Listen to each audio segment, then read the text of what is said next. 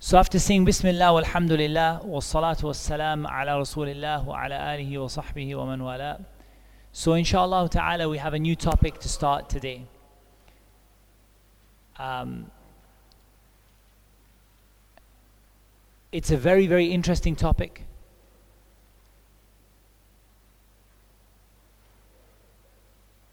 And it's certainly considered to be among the harder topics in Islam.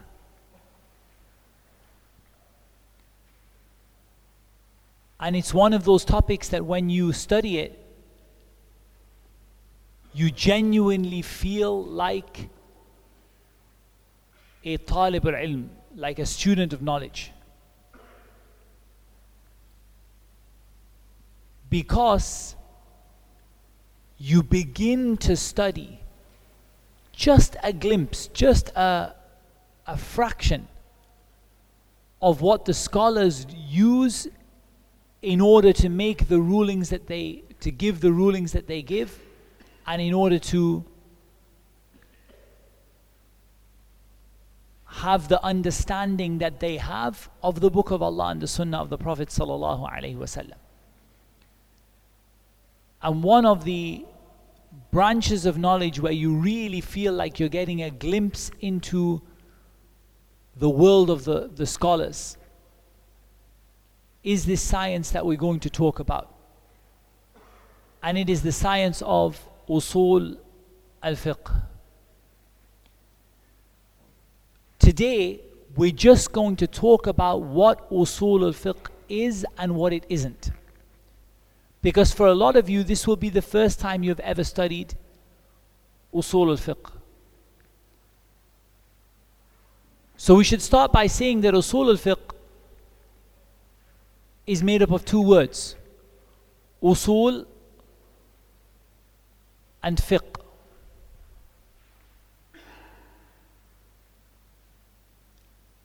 If we want to understand the grammar or the construct in English, we're saying the usul of fiqh. The usul of fiqh. But we're still left with two Arabic words there usul and fiqh. Usul with a sad is the plural of asl.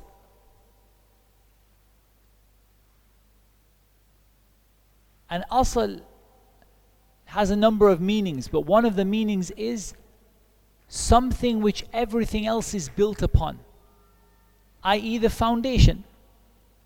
We call the foundation of something al asl because it is something which everything else is built upon.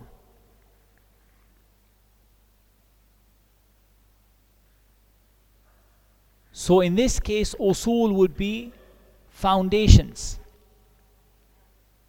We also use the word asl to mean al qaida, the principle. In which case, usul would be qawaid, principles.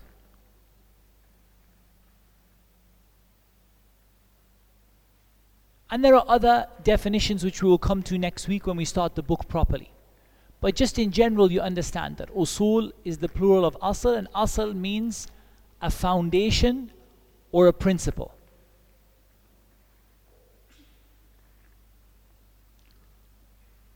And as for al fiqh, then linguistically, al fiqh is understanding. Like in the hadith of the Prophet sallallahu alaihi wasallam, "Man yuridillahu khayra yufaqihu fid din." Whoever Allah wants good for, He gives him fiqh in the religion. The meaning of fiqh in the religion is not that he makes him a scholar of fiqh, as in whoever Allah wants good for him, he makes him a scholar of fiqh, and whoever Allah doesn't, he makes him a scholar of hadith. Not like this. But the meaning of fiqh here is understanding. يُفَقِّهُ فِي الدِّينِ He gives him understanding of the religion. This is linguistically.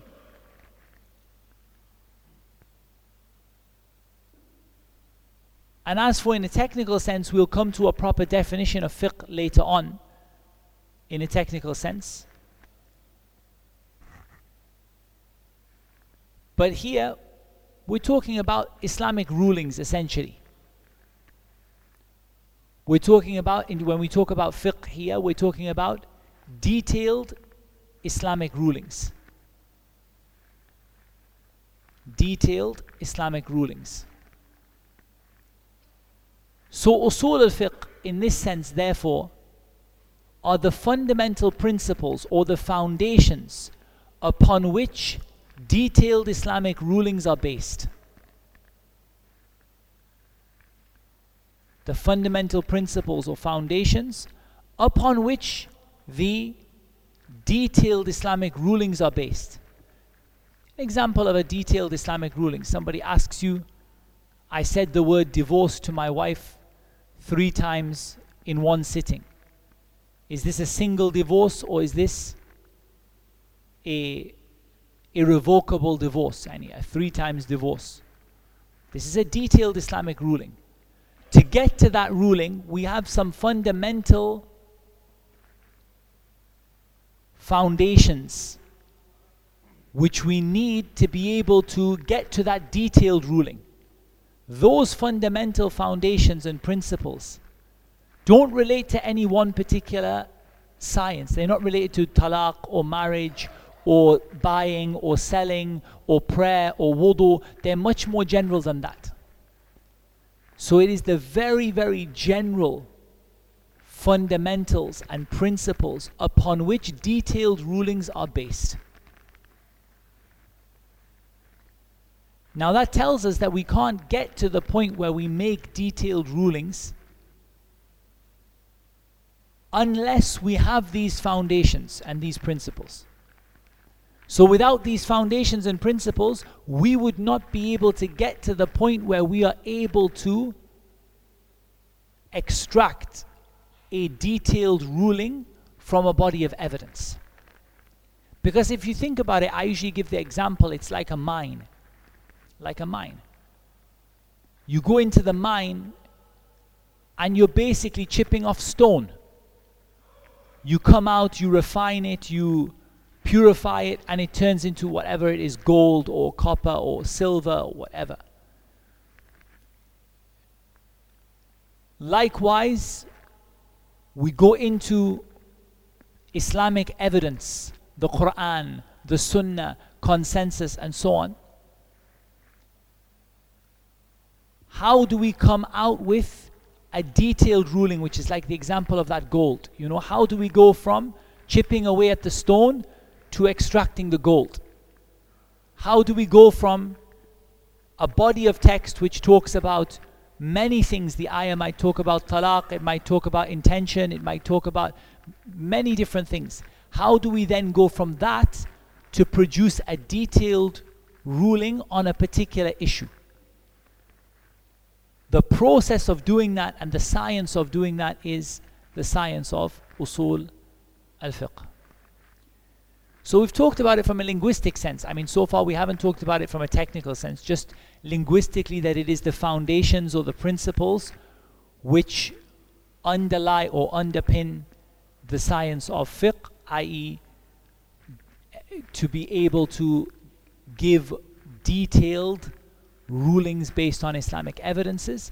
Therefore, uh, this is the principles or the fundamentals which basically run this whole process.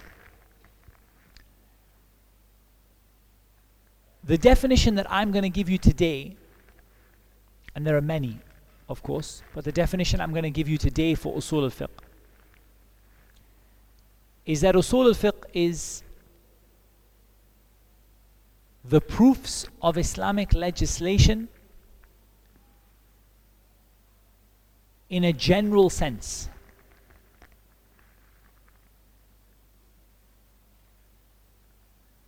and the way in which they are used as evidence. I'll repeat that a few times. The proofs of Islamic legislation in a general sense.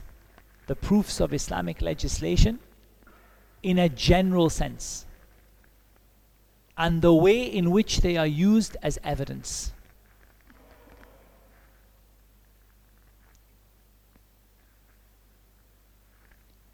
The proofs of Islamic legislation in a general sense and the way in which they are used as evidence. Now, the first time you hear that definition, it's a little bit cloudy. You know, it needs a little bit of clarity. You're kind of like, okay, the proofs of Islamic legislation, what are they in a general sense? Why general? Why not specific? And the way in which they're used as evidence. So, really, this definition breaks down into three parts the proofs of Islamic legislation. That's part one. And part two, in a general sense, meaning not in a detailed sense or a specific sense. And number three, the way in which they are used as, as evidence.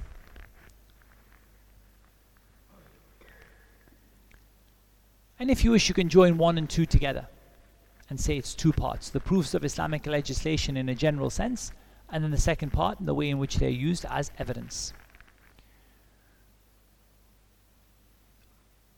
Usul al fiqh doesn't look at specific evidences.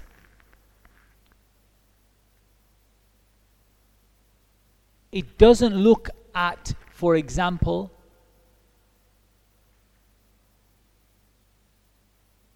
an ayah, at least not from the point of view of extracting a ruling from it. It doesn't deal with a, with a hadith. It deals with the general proofs of Islamic legislation. For example, the Quran as a whole, the Sunnah as a whole, consensus as a whole.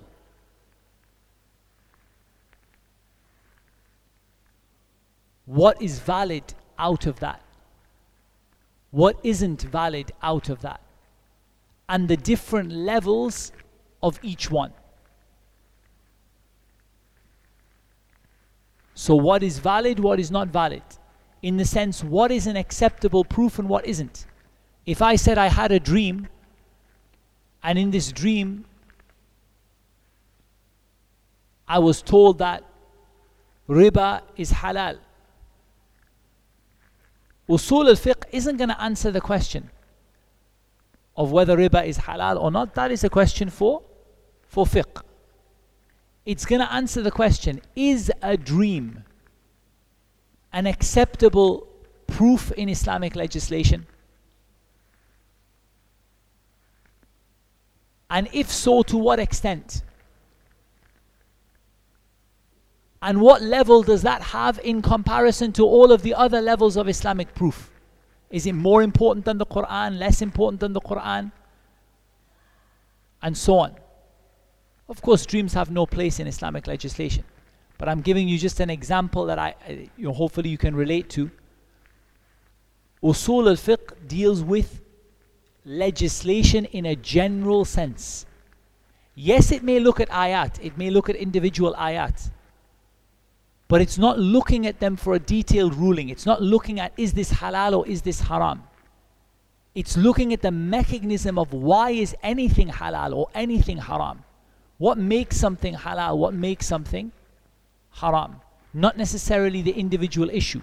So you wouldn't open a book of usul al-fiqh and find the ruling on selling two contracts within one contract. You find that in a book of fiqh in usul al-fiqh, what you will find is, in a general sense, when is a hadith a proof? When is a hadith not a proof? When is consensus a proof? When is consensus not a proof? If I have an ayah which contradicts a hadith, which one do I put first? If I have consensus which contradicts a hadith, how do I reconcile? So it deals with legislation in a general sense what's valid and what isn't, and the different levels, i.e., the different levels of each. Now, a person may say, doesn't that have an overlap with the science of hadith? And the answer is yes, there is somewhat of an overlap. Um, in, in different sciences, because you have to remember that the Prophet ﷺ didn't have usul al fiqh classes and usul al hadith classes, and, and he taught Islam as a whole. And so, yes, for sure, there is there are some levels of overlap. But generally, the scholars of hadith are very specifically interested in distinguishing authentic hadith from inauthentic hadith. The scholar of usul is not really worried about that method as much as what do I do with an inauthentic hadith and what do I do with an authentic hadith and which one is a proof and which one isn't. And what about if I have two inauthentic hadith? Can I use them as supporting evidence for one another? And they're interested in its use as evidence. Whereas the scholar of hadith is simply interested in whether it's authentic or not. Not necessarily its evidence, although the scholar of hadith, of course, will involve himself in evidence from, but he's putting a different hat on then. He's taking his hadith hat off and putting his fiqh hat on. You know, he's changing his perspective.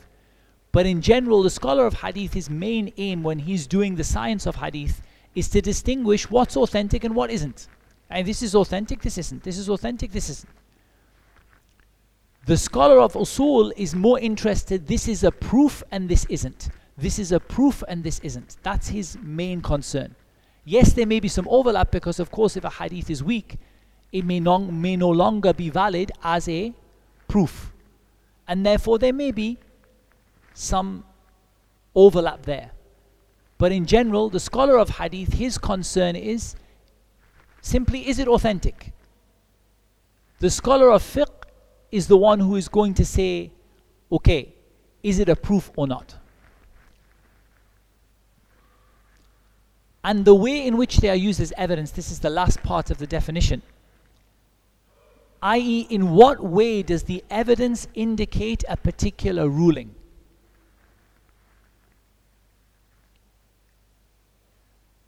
So I have some evidence.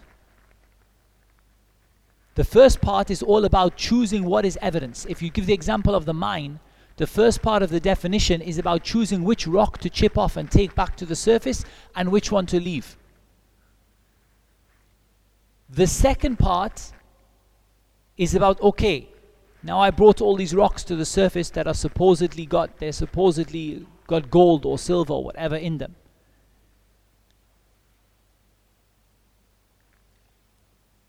in what way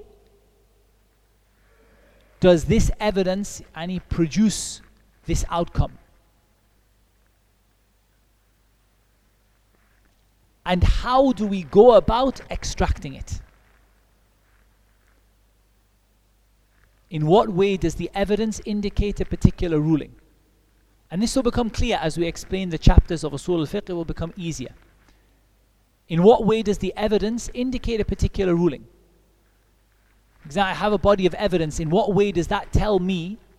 How do I know that this is going to, or that this indicates a particular ruling? And then how do I go about extracting the ruling from that evidence? Okay, I have a bunch of evidence. How do I go about extracting the ruling from that evidence?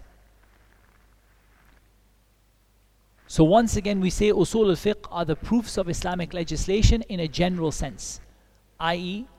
the Quran, the Sunnah, consensus, what is valid, what isn't, and the different levels of each.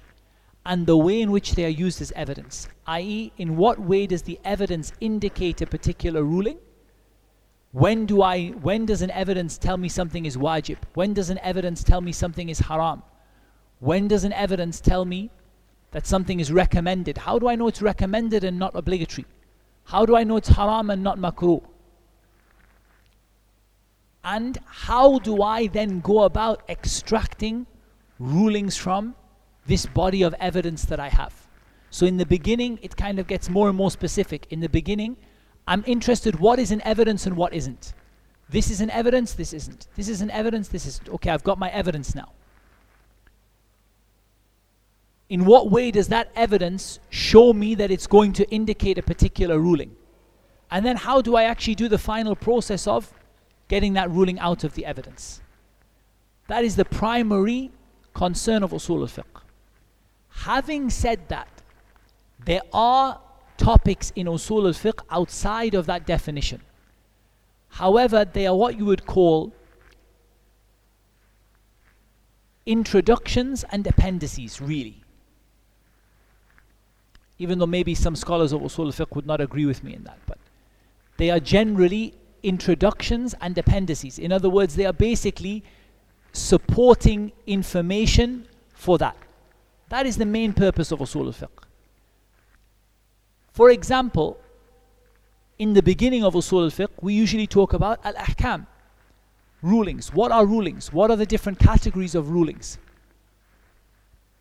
That's not really part of that definition, the categories of rulings. However, it's needed because when you're going to start talking about how to extract rulings, you should at least know what type of rulings you're going to extract in the first place. And likewise, for example, the chapter of Al Mufti wal Mustafti. The one who gives the fatwa and the one who asks for a fatwa. What are the characteristics of the person who gives a fatwa and what are the characteristics of the person who asks for a fatwa? This, again, is not part of the definition, but it's only a supporting topic. It's not the main purpose. The purpose is a supporting topic because while we're talking about usul al-fiqh, we should also talk about the characteristics of the scholar of, of usul al-fiqh and the characteristics that are required when you go to the scholar to ask for that ruling. So when I go to the scholar and say, I want to know this ruling, what are the manners and the mechanisms by which I should ask for that ruling, and how should he approach giving that ruling to me? That's still an appendix, really, to the main topic of actually taking the ruling out. So, yes, we can say this definition is uh, it doesn't cover every single topic within usul al-fiqh. However, what it does do is focus on what usul al-fiqh really is. And I feel this is extremely important. Because as we will learn as we're going through, usul al-fiqh was somewhat hijacked by people whose aqidah, whose creed was not the creed of Ahl Sunnah. And the majority of the books that we that are studied today on usul al-fiqh are written by people whose aqidah was questionable. And so what they did, and of course not all of them, but what many of them did, is that they added into usul al-fiqh things that don't belong to it. And so when you read a book of usul al-fiqh, for example, something you know uh, significant like Mustasfa by Al-Ghazali, Imam Al-Ghazali rahimahullah ta'ala, you see like loads and loads and loads and loads of things outside of that definition.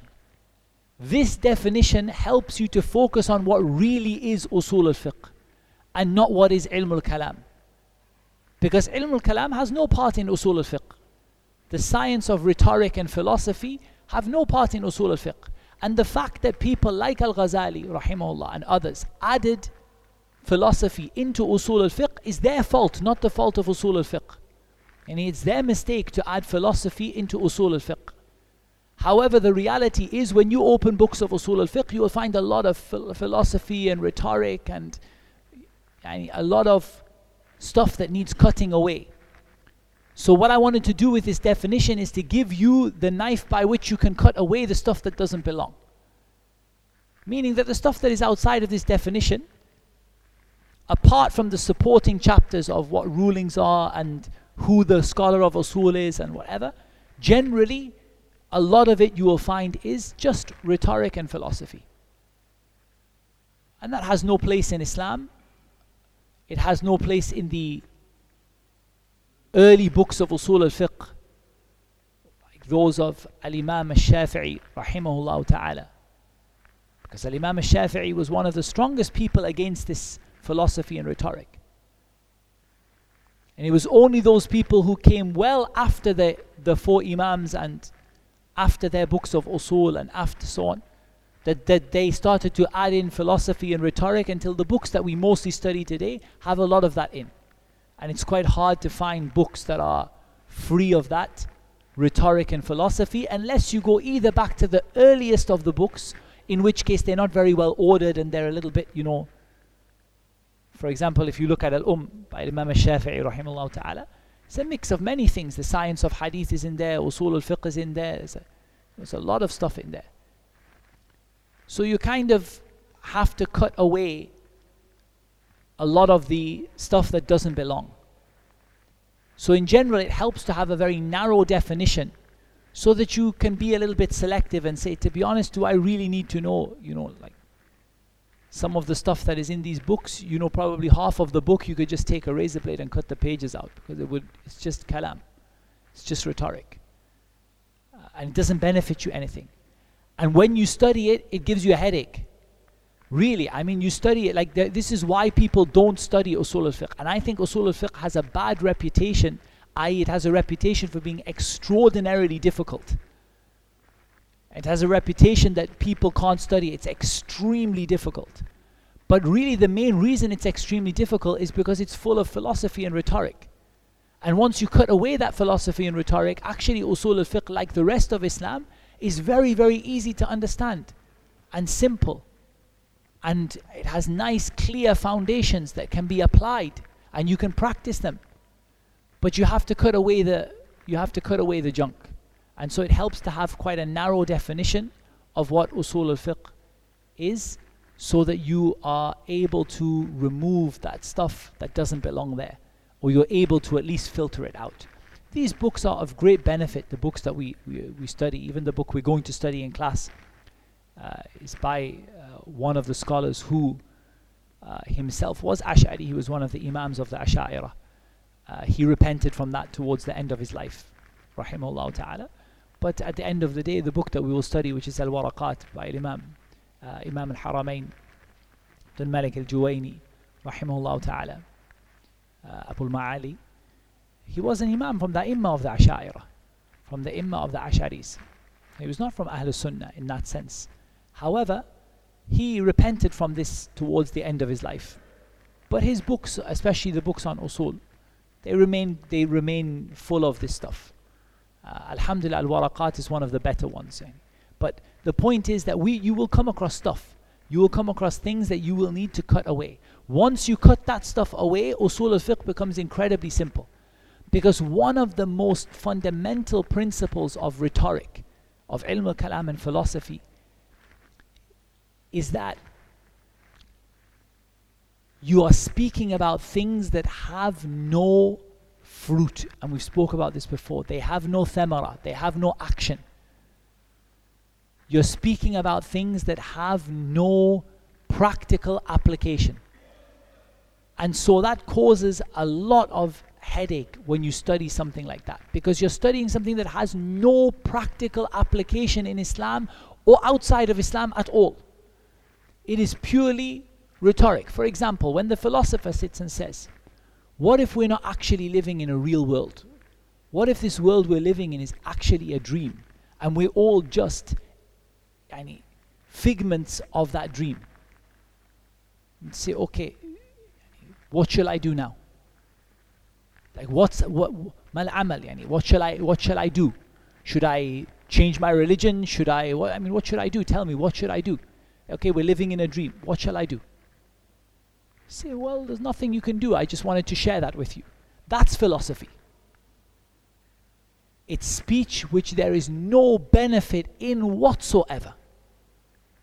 Not only does it contradict the Quran and the Sunnah, which clearly make it make it clear to us that we're not living in a dream, but that's not the point. The point is that even if it, we look outside of the Quran and Sunnah, there is no action, there's nothing to do. It's just philosophizing and he's sitting there and thinking, what if actually I'm not me? Like, this is philosophy. And when you come across this in usul al fiqh, it will hurt your head to an in, you know insane degree. Because you're studying something that has no amal, it has no barakah in it. It didn't come from Allah and from His Messenger sallallahu alaihi wasallam. It came from Plato and Aristotle. And so ultimately sitting there, you can sit there all day and say, what if I'm not me? But ultimately, Yawm al-Qiyamah, is that going to benefit you anything? Is that going to actually lead you to get to Jannah or save you from Jahannam? Nothing. There's no action to do. And so it's very important, I believe at least it's very important that we cut out this rhetoric from the books of Usul al-Fiqh. And Usul al-Fiqh is one place in Islam where you'll see this a lot. Of course, they won't be talking about dreams and am I me, but they'll be talking about s- similar kind of wispy, wavy ideas as it relates to Islamic legislation.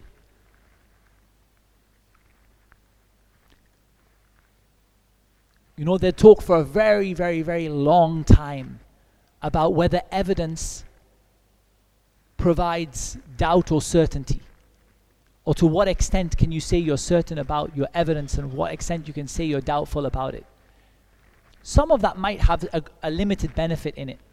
But ultimately, again, you ask at the end of the day, okay, and if this hadith is qat'i or dhanni, this hadith is either an absolute certainty or it's, you know, predominant in my opinion. Ultimately, I'm still going to act upon the hadith. What should I do? And like, I'm not going to change. Whether you know, you talk about is it potentially possible that there could have ever been an error in this hadith in Sahih al-Bukhari? It's all type of discussion that ultimately doesn't bring you any action. It doesn't change what you do. Because at the end of it, they'll say, yeah, yeah, you still have to act upon it.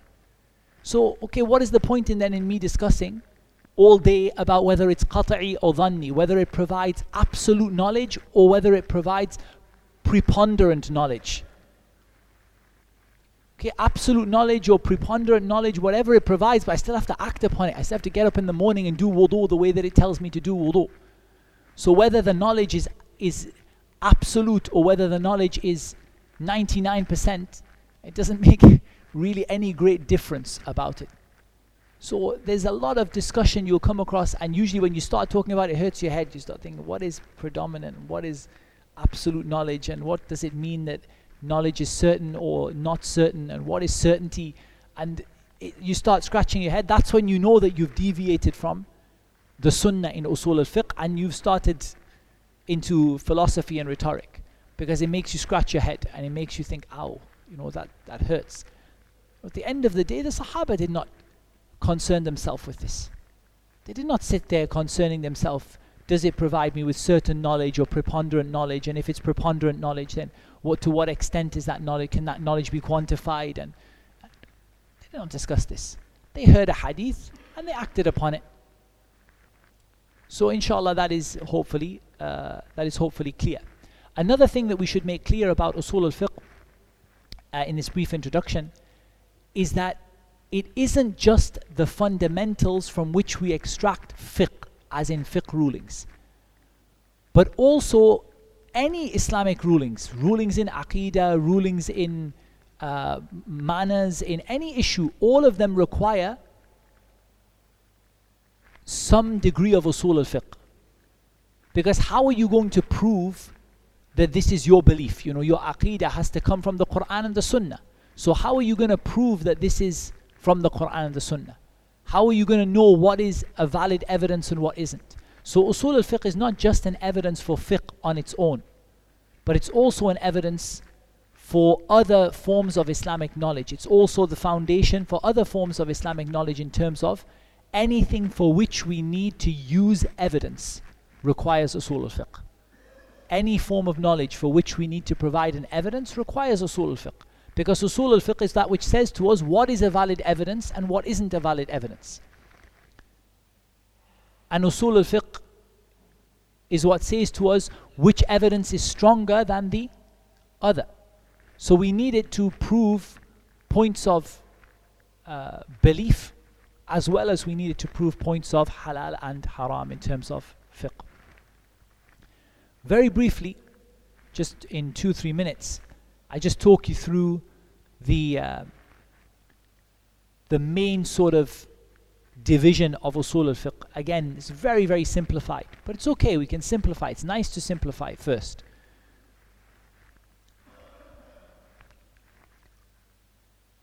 Really, usul al-fiqh can be simplified into three or four topics.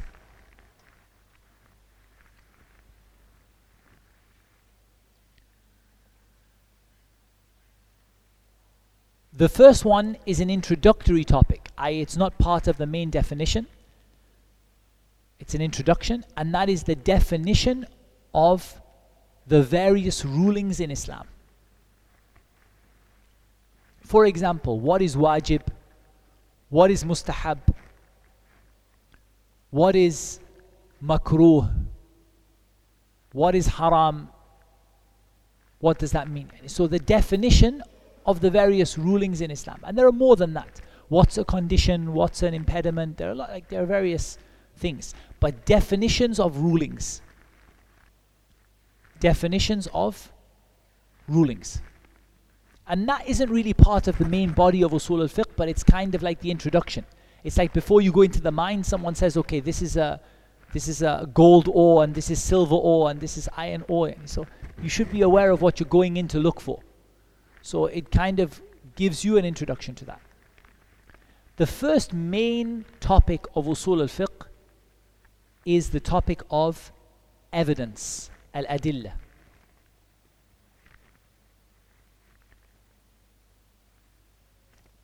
And this topic of evidence primarily looks at four things. Because as we said, it doesn't look at evidence specifically, it looks at evidence generally. So it looks at the Quran and the Sunnah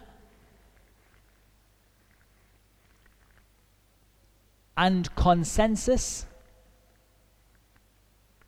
and analogy. Four things, generally. Very simplified, but four things. The first main topic in Usul al Fiqh is the topic of evidence. And it looks at the Quran saying what is the Quran, what isn't the Quran, what is the Quran a proof for, to what extent is the Quran a proof, what place does the Quran have in the level of proofs? And so on. The Quran, the Sunnah, consensus, which we call ijma', and qiyas, analogy.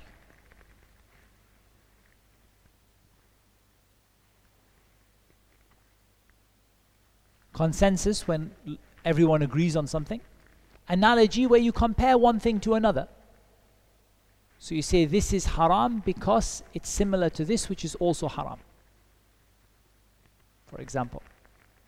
These are evidences. There's a lot of long discussion. There are individual books on each individual part of that. But we're just going to do a summary of evidence. The second main category of usul al-fiqh.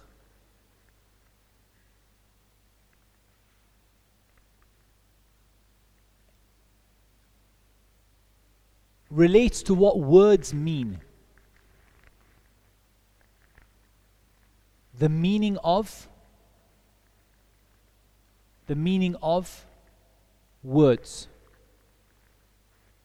or the evidence which is taken from various words. For example, commands and prohibitions. What's a command? What's a prohibition? What are the different forms of commands and prohibitions that are found? What makes something a command? What makes something a prohibition? What is general and what is specific? How do you know something is general to be applied to every everything, every circumstance? How do you know something is specific to a particular circumstance?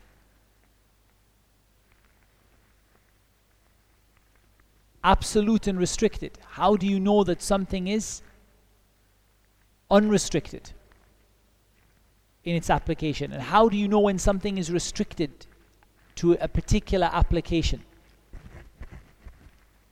Restricted to a particular time or a particular place?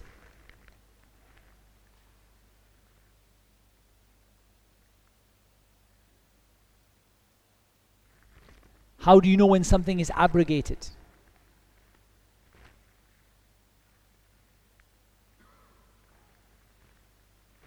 How do you know when something is explicit or when something is implicit? And when something is explicit, you know, it's absolutely clear, or when something is implicit, it's implied by the meaning, but it's not completely clear.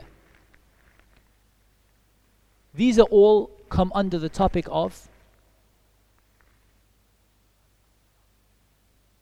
maybe we could call it call it dilalatul alfaz, but I think maybe we could call it the way that words are used as evidence. Maybe that's the best translation for it. The way that words are used as evidence. So it deals with what is a command, what's a prohibition, what's general, what's specific, what's unrestricted, what's restricted, what's explicit, what's implicit.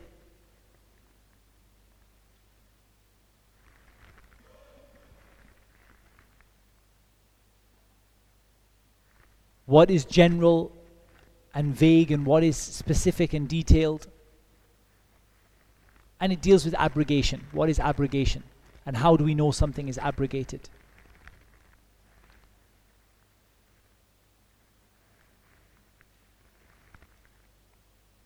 And then the final topic of usul al-fiqh, the final, if you like, major topic in usul al-fiqh is at-ta'arud wa tarjih contradiction and at-tarjih and preferring one opinion over the other. What do you do if there is an apparent contradiction? And how do you know to prefer one uh, evidence over another evidence how do you come to a conclusion as to which evidence carries more weight versus which carries less weight?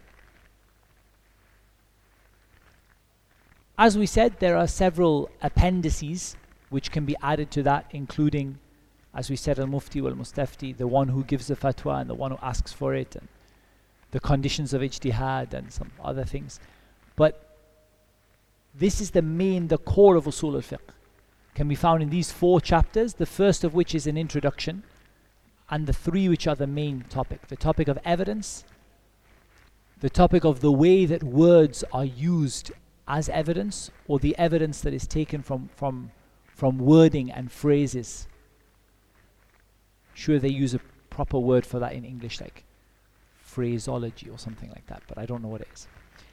And at ta'arud wa tarjih what do you do when there is an apparent contradiction between different texts and how do you prefer or give preference or give extra weight to one text over another?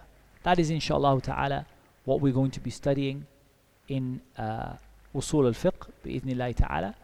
Uh, and we'll be studying from as we said a very very simple beginner's text.